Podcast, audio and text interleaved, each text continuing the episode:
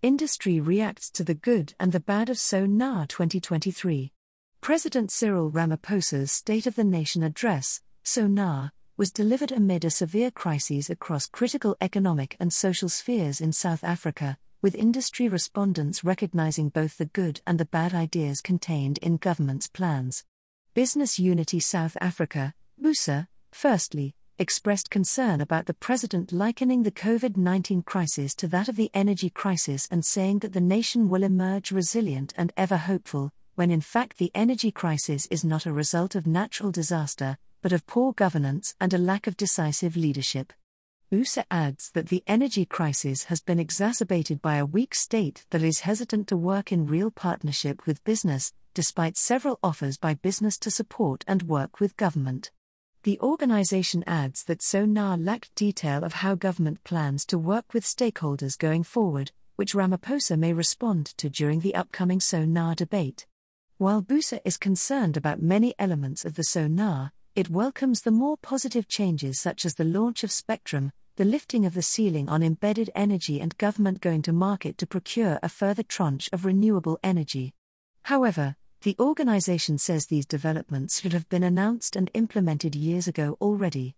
If the embedded energy ceiling had been lifted four years ago, when business called for it, the energy environment would look very different today. Nonetheless, business will commit to bringing 3.6 gigawatts of power to the grid in the next two years from investments in embedded energy, BUSA notes.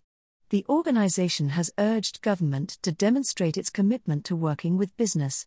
Implementation through bilateral initiatives will help develop a workable social compact that is anchored on practical implementation, rather than mere words on paper, BUSA points out.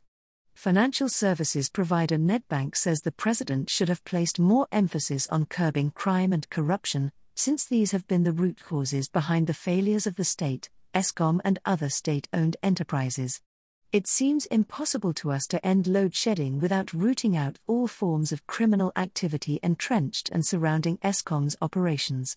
Equally, government's ability to deal with poverty and unemployment would be greatly amplified if fewer scarce resources were lost to corruption, if infrastructure could be protected from theft and sabotage, and if citizens felt safe and secure from violence. Electricity Minister Commenting on Ramaphosa's announcement that a new Minister of Electricity will be appointed to oversee the electricity crisis, BUSA says it is a bad idea that will add to the confusion and turf war already present across the ministries of public enterprises and energy.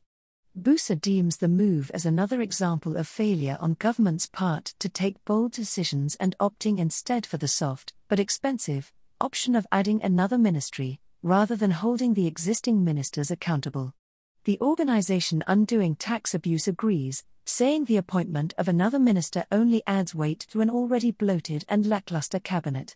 The civil rights organization questions who will be accountable for what between the three ministers of public enterprises, mineral resources, and energy, and electricity. Business Leadership South Africa, BLSA, suggests that the president delineate clear responsibilities between the different ministers. The organization hopes that the new minister will be able to accelerate the processes needed to address both the short term imperative of stopping load shedding and the longer term need to accelerate the country's electricity generation capacity. Trade union The Association of Mine Workers and Construction Union comments that the appointment of a new minister ushers in a new opportunity for cadre deployment and marks an expansion of a cabinet that is already bloated, aged, and tired. Industry body Agri SA also warns that the powers of the new minister must be distinguished from the other ministers to avoid creating a bureaucratic nightmare that hinders the resolution of the energy crisis further. The South African Institution of Civil Engineering agrees, saying the minister tasked with looking after energy will undoubtedly overlap with, and possibly confuse, the established roles of Gwede Mantashe and Pravin Gordhan, as Ministers of Mineral Resources and Energy, and public enterprises, respectively. Self generation. BLSA and renewable energy company SOLA Group have welcomed the President's suggestion to households and businesses that they take up more rooftop solar installations. BLSA deems it positive that the Minister of Finance will outline in the budget speech later this month how government will assist households and businesses in the form of tax incentives, for example, to take up solar. BLSA also lauds the National Treasury for working on adjustments to the Bounce Back Loan Scheme to help small businesses invest in solar equipment, and to allow banks and development finance institutions to borrow directly from the scheme to facilitate the leasing of solar panels to their customers. SOLA says the SONA showed Ramaphosa's intention to raise the stakes in handling the electricity crisis by dedicating more resources and removing obstacles to progress energy production. CEO Dom Wills hopes the acceleration of energy projects mentioned by the president will mean much less red tape for connecting new plants. He welcomes the tax breaks for rooftop solar and loans to small businesses, in particular, adding that 5 gigawatts of rooftop solar would greatly reduce the need for load shedding. Worldwide Fund for Nature South Africa, WWFSA, urges the Minister of Finance to divert a significant portion of financial support to low income households. The environmental organization believes that appropriate incentives, redirected subsidies, and dedicated programs would ensure that all South Africans benefit from this emerging energy market. Moreover, Trade Union WASA says the president's 1.5 trillion rand energy transition plan can open up new investments, new industrialization, and create new jobs, provided that realistic and constructive efforts to this end are put forth. WWFSA warns that government's emergency power procurement plans within six months to close the immediate supply gap should consider options that complement the country's long term energy vision and not lock in emissions. Consulting Engineers of South Africa, CESA, says new energy investments need to be preceded by professionalization of the public service, which is critical in delivering electricity and many other services and infrastructure to citizens and businesses. CESA states that while all hands are needed on deck to deal with the macro infrastructure issues such as energy and water security, government needs to simultaneously accelerate the pace of fixing the micro infrastructure delivery systems. Even if we get enough water or energy, if our local municipal distribution systems do not work, there will be no water or electricity for the people.